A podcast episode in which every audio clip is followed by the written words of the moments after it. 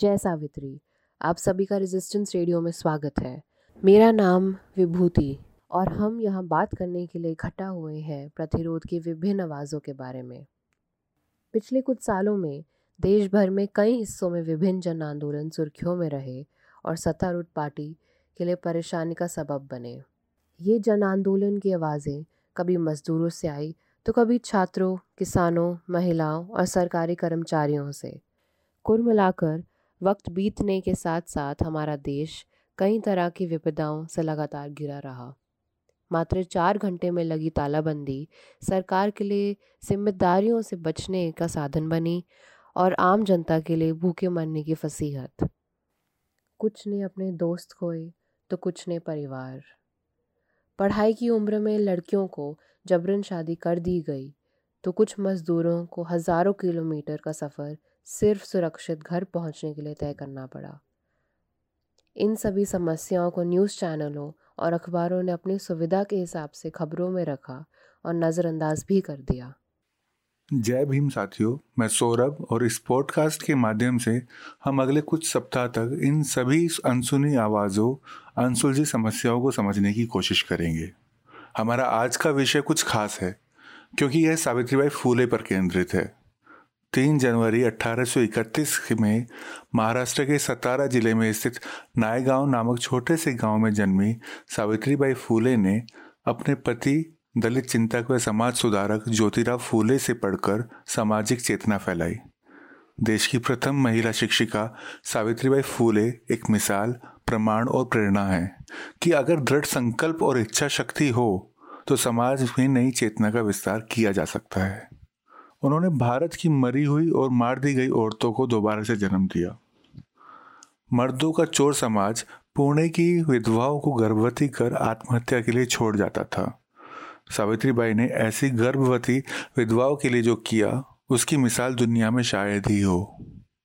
अठारह में उन्होंने महिला सेवा मंडल के रूप में पुणे की विधवा स्त्रियों के आर्थिक विकास के लिए देश का पहला महिला संगठन बनाया। इस संगठन में हर पंद्रह दिनों में सावित्रीबाई स्वयं सभी गरीब दलित एवं विधवा स्त्रियों से चर्चा करती, उनकी समस्याएँ सुनती और उसे दूर करने के उपाय भी सुझाती।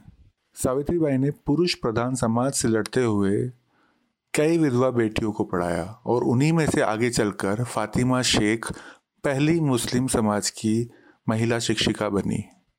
फूले दंपत्ति ने 28 जनवरी अठारह सौ तिरपन में अपने पड़ोसी मित्र और आंदोलन के साथी उस्मान शेख के घर में बाल हत्या प्रतिबंधक गृह की स्थापना की, जिसकी पूरी ज़िम्मेदारी सावित्री बाई ने संभाली।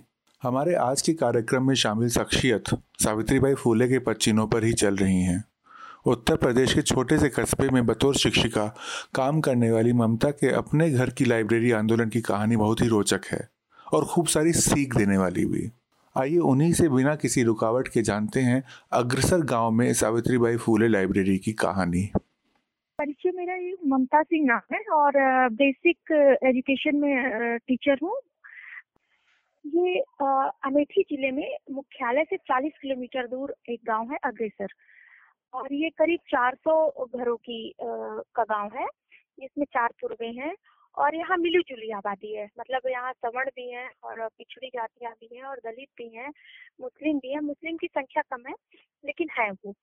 और आ, मेरा गाँव बहुत ही एक तरह से शांति प्रिय माना जाता है। मतलब यहाँ उस तरह की उद्यता नहीं है जैसे लोग गाँव के बारे में समझते हैं कि बात बात पे लाठी चलती है और अपहरण होते हैं और लड़कियों को बहुत दबा के रखा जाता है।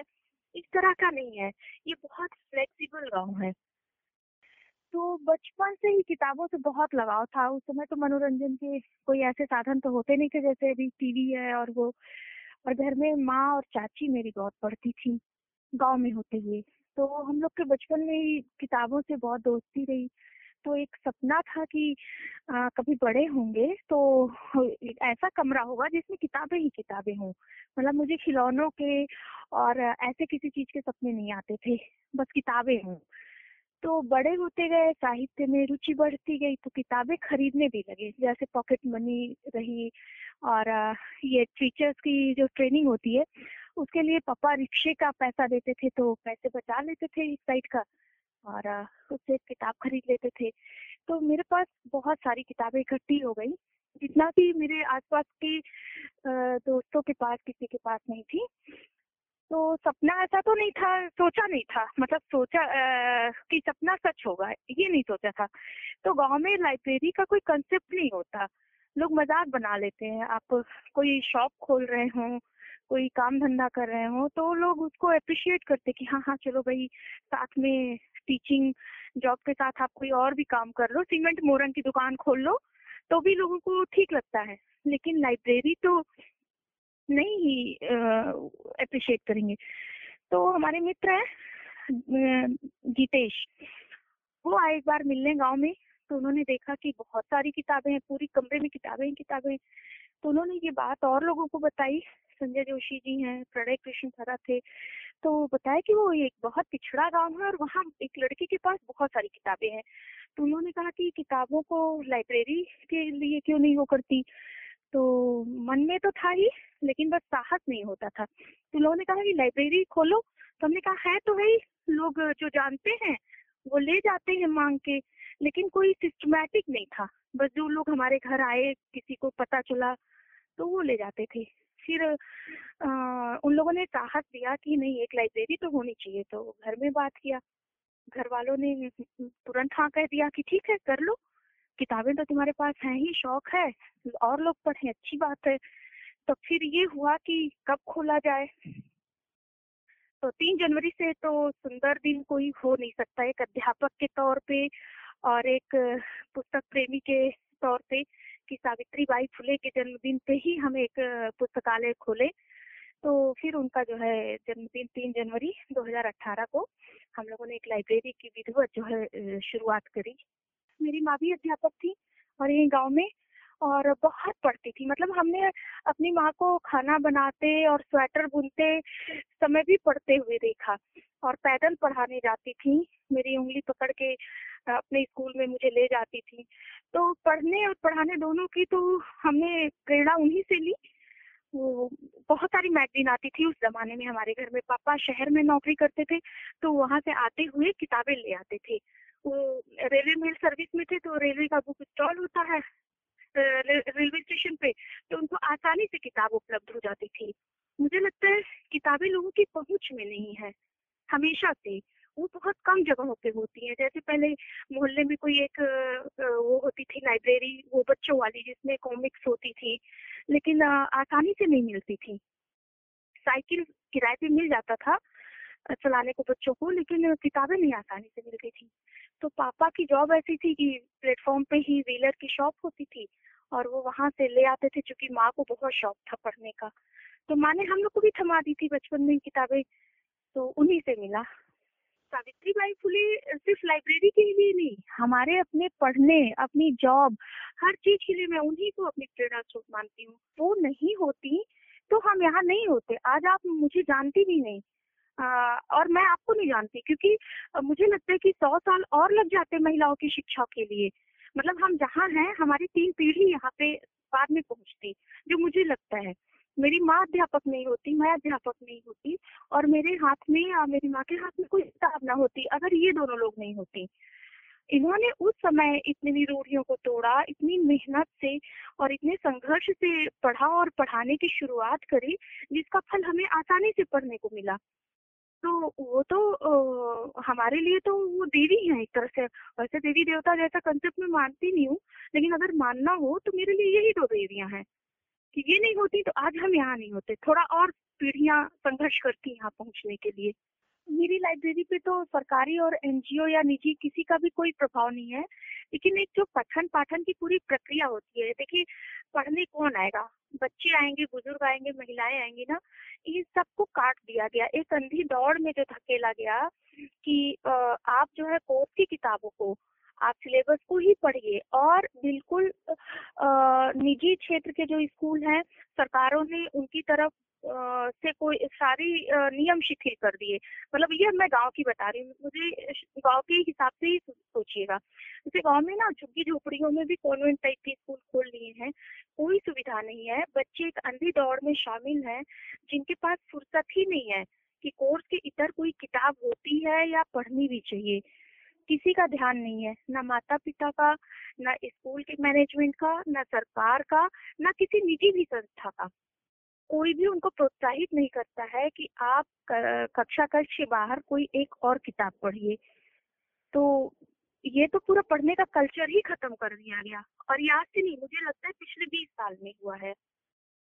तो पिछले बीस साल में किसी के भी घर में एक मैगजीन नहीं आ रही है बच्चों की। सबके घर में अच्छे अच्छे खाने, कपड़े और खिलौने हैं, लेकिन किताबें नहीं है। मुझे नहीं दिखा।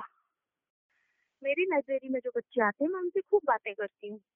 तो मुझे पता चलता है कि वो सिक्स क्लास में आया है कि बेटा तुम्हें कैसी किताबें पसंद है, क्या पढ़ना चाहते हो? और कैसी किताबें तुम्हें दिखाएँ एक सेल्समैन की तरह जब मैं कहती हूँ? क्योंकि वो कंफ्यूज हो जाते हैं। इतनी किताबें उन्होंने देखी नहीं है कोर्स के अलावा। तो वो बोलेंगे कि मुझे ऐसी किताब दीजिए जिससे मैं आई बन जाऊँ। मुझे डीएस की किताब चाहिए। मतलब कोई भी छठी क्लास का बच्चा आईएएस क्या होता है ये जान रहा है। उसको बनने के लिए कोई एक किताब दे दो जो पढ़ के बन जाए। उन्हें परियों की कहानी में, जादूगर की कहानी में, पंचतंत्र की कहानी में किसी चीज़ में कोई रुचि नहीं है। इसलिए नहीं, क्योंकि उन्होंने देखा ही नहीं है। उन्होंने कोई और किताब देखी ही नहीं है। देखिए, ये तो बिल्कुल गैर बराबरी की एक तरह से लड़ाई है ना? क्योंकि जो गरीब है, वो सरकारी स्कूलों में जा रहे हैं। और जिनके पास थोड़ा भी पैसा है, वो प्राइवेट स्कूलों में जा रहे हैं। प्राइवेट वालों की चकाचौंध देख के गरीब ऐसे ही सहमा हुआ है। उसे पता है कि मैं किसी रेस में हूँ ही नहीं। मैं हारी हुई लड़ाई लड़ रहा हूँ। वो आएँगे हमारे स्कूल में और कहते हैं कि, मैडम जी पढ़ा लिखा के क्या करना है? करना तो मजदूरी है। तो हम कहेंगे, नहीं, ऐसा कुछ नहीं है।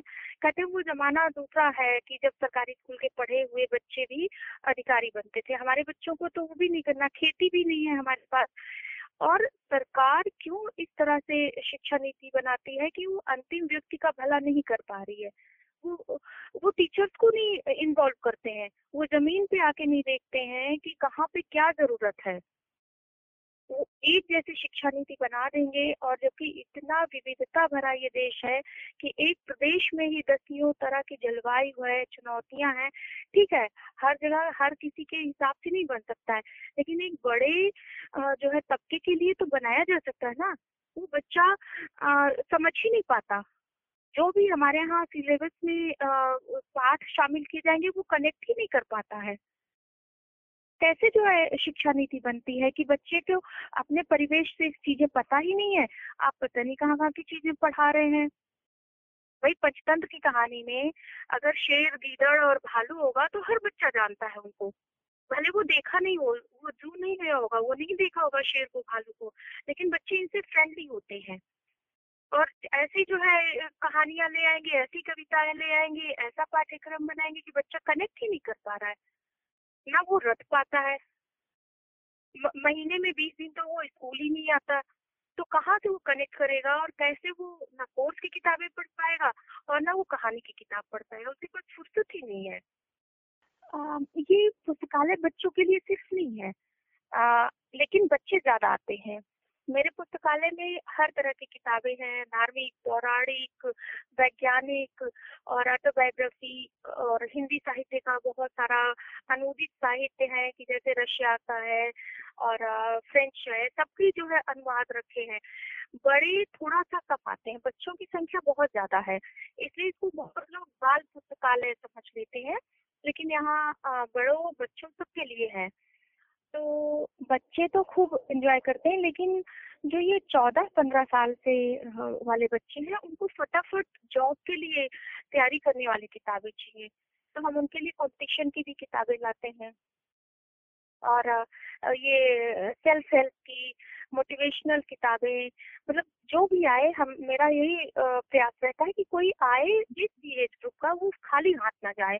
एक बार लाइब्रेरी में आ जाए किताब लेके ही जाए। उसकी हर हर किसी की ज़रूरत की चीज़ें रहें। इस तरह से है कि बच्चे ज़्यादा आते हैं। महिलाएँ और पुरुष भी आते हैं, लेकिन बच्चे ज़्यादा हैं। मेरे पास अंबेडकर पे, गांधी जी की जीवनी, आत्मकथा, नेहरू के ऊपर, ये पिता के पत्र, पुत्री के नाम, हर तरह की किताबें हैं। और वो बिल्कुल मोटी वाली नहीं, जैसे उनको पतले में भी निकाला जाता है, वो वाली भी हम रखते हैं, जिससे बच्चे उनके बारे में भी जाने। तो पहले साल तो हमने बहुत धूमधाम से इसका शुरुआत करी थी। तो उसके अगले साल हमने कुछ बड़े लोगों को, विद्वानों को बुलाया तो उन्होंने ऐसे पढ़ने वढ़ने की संस्कृति भी अच्छी अच्छी बातें कही लेकिन बच्चे थोड़ा सा हमारे बहुत तेज है हमारे यहाँ के बच्चे इस मामले में। तो उन्होंने कहा कि हम लोग को कुछ समझ नहीं आया, इन लोग बड़े लोग क्या बोलते हैं, अब हम लोग खुद प्रोग्राम करेंगे। तो मेरी दस साल की भतीजी है और उसने एक पूरा ग्रुप बनाया हुआ है पंद्रह सत्रह बच्चों का, और उन लोग अपना नाटक और खुद लिखते हैं, खुद उन लोग एक्टिंग करते हैं, हम लोग को दिखाते नहीं है। वो परसों ही दिखाएँगे और डांस के प्रोग्राम उसमें पता चला कि एक यही किताबों को छोड़ के जो बच्चे मोबाइल देखते हैं, उसके दुष्परिणामों पे उन्होंने एक नाटक, पाँच मिनट का तैयार किया है, रिकॉर्ड किया हुआ है। वो सब हम प्रोजेक्टर पे दिखाएँगे और, कुछ नृत्य होगा और ड्राइंग की प्रतियोगिता होगी और रीडिंग की होगी और जो सबसे अच्छा पाठक है गाँव का बच्चों में, उसको पुरस्कार दिए जाएँगे। और फिर भोजन किया जाएगा। बाकी दो ढाई सौ बच्चे आते हैं। अभी तो स्कूल बंद है नहीं तो साढ़े चार चार सौ बच्चे आते हैं तीन जनवरी को। बहुत बहुत बड़ी भीड़ हो जाती बच्चों की। हमने एक रजिस्टर रखा है जिसमें जो बच्चे या बड़े जो कोई भी किताब लें, वो खुद एंट्री करते हैं। वो सिर्फ़ डेट डालते हैं, किताब का नाम डालते हैं और अपना नाम। बाकी किसी चीज़ की ज़रूरत नहीं होती है। तो उन्होंने जब देखा कि इतनी संख्या, जैसे पिछले साल सोलह सौ पैतालीस समथिंग किताबें इशू हुई थी, अभी इस साल तो चार सौ चौरासी फोर एटी फोर था, कल तक। आज मैंने देखा नहीं है। तो उन लोग को यकीन नहीं हो रहा था। और जैसे यूनिवर्सिटीज के प्रोफेसर आए, उन लोग को बहुत खुशी हुई कि भाई ऐसा भी कुछ होता है। और सौरभ, सबसे सुंदर चीज़ क्या हुई कि इस लाइब्रेरी से प्रेरणा लेके मेरे गाँव के पाँच पाँच किलोमीटर दोनों तरफ़ दाहिने और बाएँ दो लाइब्रेरी सावित्री बाई फुले के नाम से और खुली। तो अभी हमारे एरिया में तीन लाइब्रेरी है। एक लाइब्रेरी तो अध्यापक है हमारे साथ से तो वो किताबें ले जाते थे। उनको कुछ जैसे पढ़ने का शौक था, लेकिन किताबें मिलती नहीं थी। तो वो ले जाते रहे, ले जाते रहे। फिर उनको ये आइडिया आया कि जैसे मुझे किताबों का इतना शौक है, मैं इतनी दूर आता हूँ, अगर मैं अपने घर पे खोलूँ। पहले तो सबको झिझक होती है ना कि कोई लाइब्रेरी के नाम पे हंसता है, चलेगी कि नहीं चलेगी तो हमने कहा कोई दुकान तो है नहीं, कोई नहीं पढ़ेगा तो आप तो पढ़ोगे। तो बोले हाँ दीदी, ये तो है। तो हमने कहा, ठीक है, भैया, हम कुछ किताबें आप कलेक्ट करिए, बाकी हम अपने तरफ़ से देते हैं। तो दो ढाई सौ किताबें हमने दी और कुछ उन्होंने खरीद ली और एक छोटी सी लाइब्रेरी हमने उनके घर पे शुरू की। ऐसे ही दूसरे वाले जो है कोचिंग सेंटर चलाते हैं, उनको भी पढ़ने का बहुत शौक था। तो वो भी किताबें ले जाते थे। तो पहले यही लोगों को लगता है ना कि हम खोलेंगे तो लोग मज़ाक उड़ाएँगे। लेकिन उन्होंने देखा कि एक लाइब्रेरी चल रही है तीन साल से तो उन्होंने कहा, दीदी, हम भी करना चाहते हैं। जब हमें इतना अच्छा लगता है पढ़ना और फ़ायदा होता है, वो यहाँ से ले जाके अपने बच्चों को देते थे। तो दूर है, वही गाँव में छह किलोमीटर की दूरी दूर लगता है। तो फिर हमने उनके यहाँ भी एक लाइब्रेरी बना ली। तो अब हमारे पास तीन लाइब्रेरी है और खूब पढ़ रहा है। लॉकडाउन में उन लोग को है कि लॉकडाउन में अगर ये किताबें नहीं होती तो पागल हो जाते। क्योंकि इन लोग की तो बहुत बिज़ी लाइफ होती थी ना, खूब भाग दौड़ वाली, खूब चहल पहल वाली।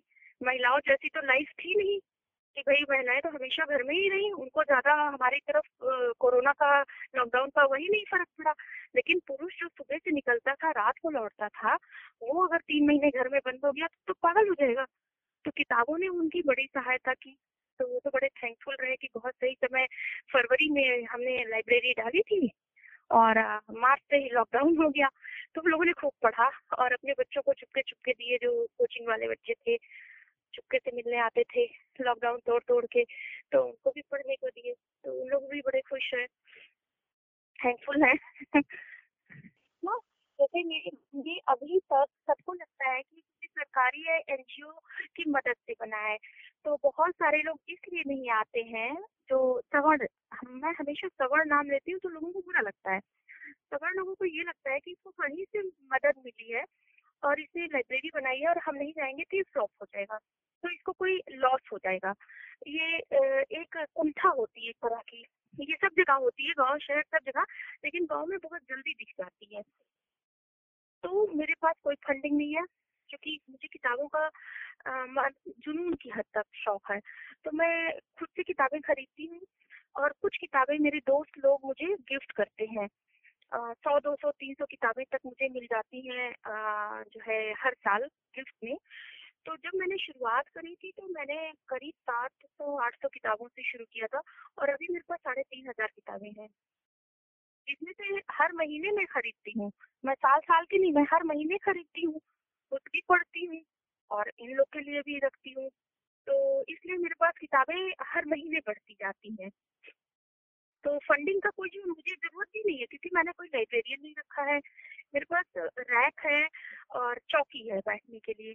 अगर कोई बैठ के पढ़ता है तो चौकी पे पढ़ता है। वो लाइब्रेरी की तरह बहुत हाई टेक वो नहीं है हमारे यहाँ।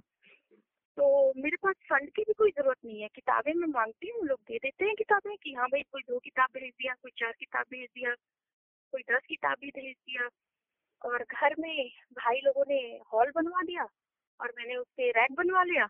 और, बस बच्चे, बूढ़े जवान जो भी आते हैं, वो किताबें ले जाते हैं, पढ़ते हैं जो बैठ के। तो मुझे कोई ज़रूरत नहीं पड़ी पैसों की। जैसे सौरभ मतलब मैंने आ, दो साल का एवरेज निकाला तो मेरी ढाई सौ किताबें वापस नहीं आई। क्योंकि मेरे यहाँ किताबों के लिए कोई लिमिट नहीं कि आप तीन दिन में पूरी करके वापस करो क्योंकि कोई फाइन नहीं है। मैं कहती हूँ भाई फाड़ना नहीं गंदी नहीं करना तुम तीन महीने रख लो। तो उनमें से कुछ लोग कुछ बच्चे ही हैं वो सबके नाम दर्ज हैं तो उन्होंने किताबें वापस ही नहीं करी। तो घर में सबने कहा, भाई इस तरह से तुम्हारी लाइब्रेरी कंगाल हो जाएगी। तुम्हारी किताबें ही नहीं वापस आएँगी। तो मैंने कहा, जो किताबें नहीं वापस आई, मैं उसकी लिस्ट बना ले रही हूँ, मैं दोबारा खरीद लूँगी। इसलिए कि वो किताब किसी के घर में रहेगी।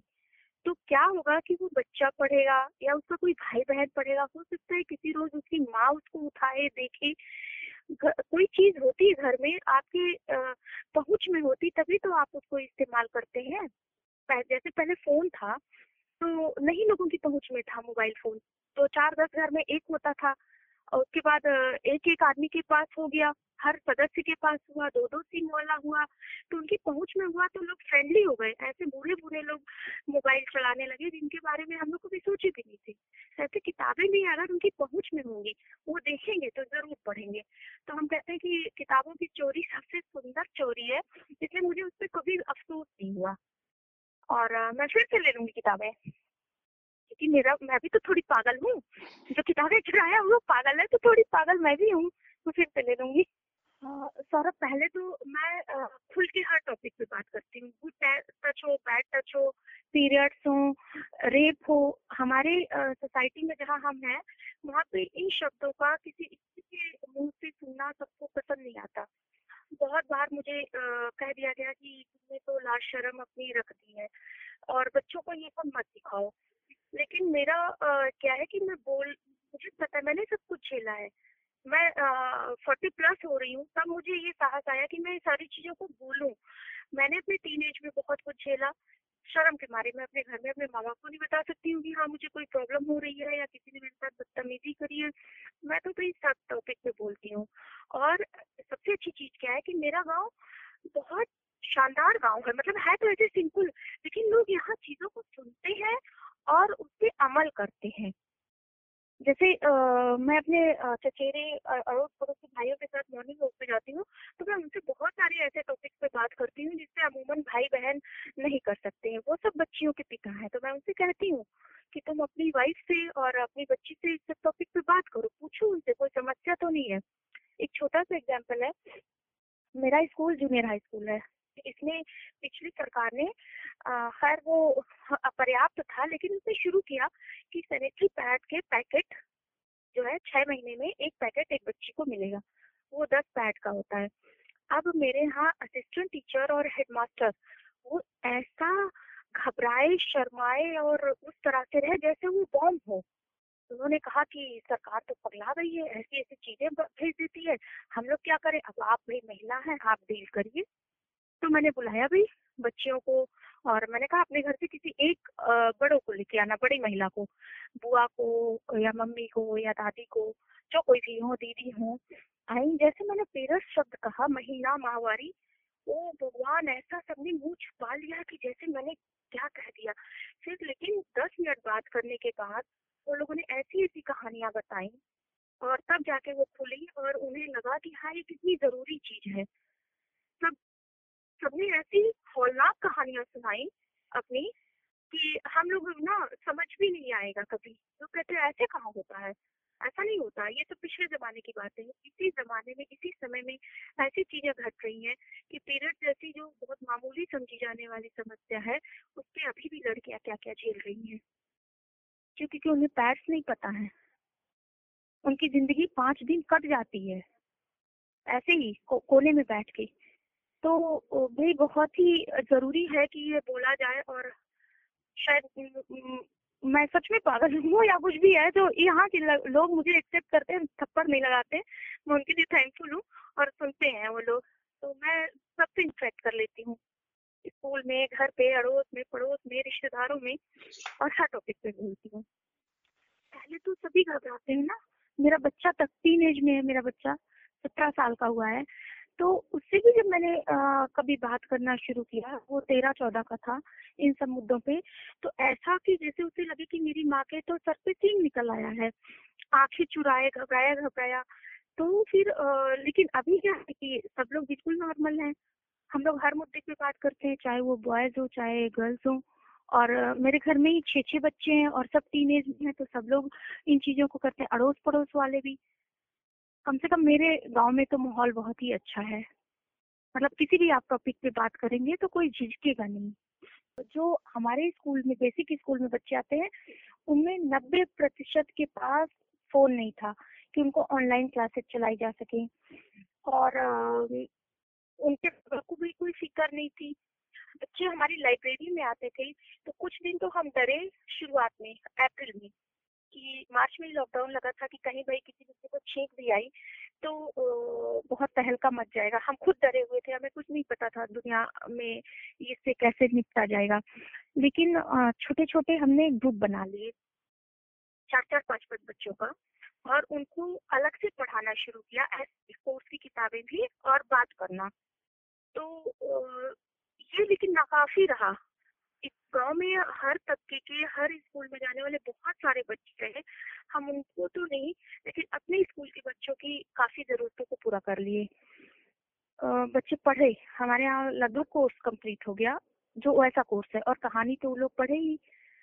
तो थोड़ा सा इस तरह से ठीक रहा कि ऑनलाइन क्लास नहीं चली लेकिन मेरे बच्चों का उतना लॉस नहीं हुआ। लेकिन फिर भी आ, हुआ तो है ही। बच्चे हाँ। बहुत सामने ही खेल रहे हैं हमारे और हम उनको स्कूल नहीं बुला सकते हैं। हमारे सामने बीस बीस बच्चों के झुंड खेल रहे हैं। हाँ धान काट रहे हैं और गेहूँ में पानी लगा रहे हैं, लेकिन हम उनको स्कूल नहीं बुला सकते। टीचर जा रहे हैं, पूरे टाइम बैठ रहे हैं, लेकिन बच्चों को हम स्कूल में नहीं बुला सकते। तो हमने ग्रुप बना लिया चार चार पाँच पाँच बच्चों का और उनको अलग से पढ़ाना शुरू किया स्कूल में नहीं। तो थोड़ा तो हुआ है, लेकिन उतना नुकसान की भरपाई नहीं हो पा रही है। मेरा तो यही कहना है भाई कि जैसे आप लोग अपने बच्चों को अच्छा अच्छा खिला रहे हैं, पहना रहे हैं, खेलने को दे रहे हैं, ऐसे ही प्लीज़ उनको किताबें दीजिए। किताबें उनको बेहतर मनुष्य बनाएँगी। और ये बिल्कुल ही गलत एक्सक्यूज है कि बच्चे पढ़ते नहीं है। उनको किताबें मिलती नहीं है। मैंने देख ही देखा है, बच्चे इतना पढ़ते हैं, बस उनके हाथ में तो आए छह महीने का बच्चा मोबाइल चला लेता है। वो बिना मोबाइल देखे दूध नहीं पिएगा और टच करेगा स्क्रीन को और अपनी पसंद की चीज़ों पे आके रुक जाता है। तो पेरेंट्स बहुत खुश होते हैं कि अरे, छह महीने का है टच स्क्रीन मोबाइल चला लेता है। आप छह महीने के बच्चों को भी किताब पकड़ाइए, वो हारेगा, लेकिन वो फ्रेंडली तो होगा, वो जानेगा कि कोई चीज़ है। आप पढ़िए, अपने बच्चों को पढ़ाइए, तभी ये देश में कुछ बदलने वाला है। नहीं तो मोबाइल, टीवी, ये तो फिर सब कुछ खत्म ही करके मानेगा। हम मनुष्य नहीं रोबोट हो गए कि एक कमरे से दूसरे कमरे में मैसेज कर रहे हैं कि चाय ले आओ और पानी ले आओ, कोई किसी से बात नहीं करेगा, घर से नहीं निकलेगा। तो ऐसे तो दुनिया खत्म हो जाएगी, बहुत जल्दी खत्म हो जाएगी। किताबें ही बचाएँगी। मनुष्य को भी और मनुष्य होने में सहायता भी करेंगी। इसलिए प्लीज़ सब लोग पढ़िए और अपने बच्चों को भी पढ़ाइए। कोर्स की नहीं, कहानी की किताबें। बहुत बहुत शुक्रिया ममता जी, आपके और आपके परिवार का। और ख़ास करके आपके गाँव का, जिन्होंने इस लाइब्रेरी को मिसाल के तौर पर कायम किया और सावित्री बाई की विरासत को आगे बढ़ाया। ये पॉडकास्ट आगे बढ़ता रहेगा, जिसमें हम और साथियों, फ़िल्म निर्माता को जोड़ेंगे। Resistance radio Spotify SoundCloud Apple podcast और यूट्यूब पर उपलब्ध है। अगर आपको ये एपिसोड पसंद आया तो लोगों के साथ शेयर करें और हमसे फेसबुक या इंस्टाग्राम पर जुड़ें। तब तक जय सावित्री।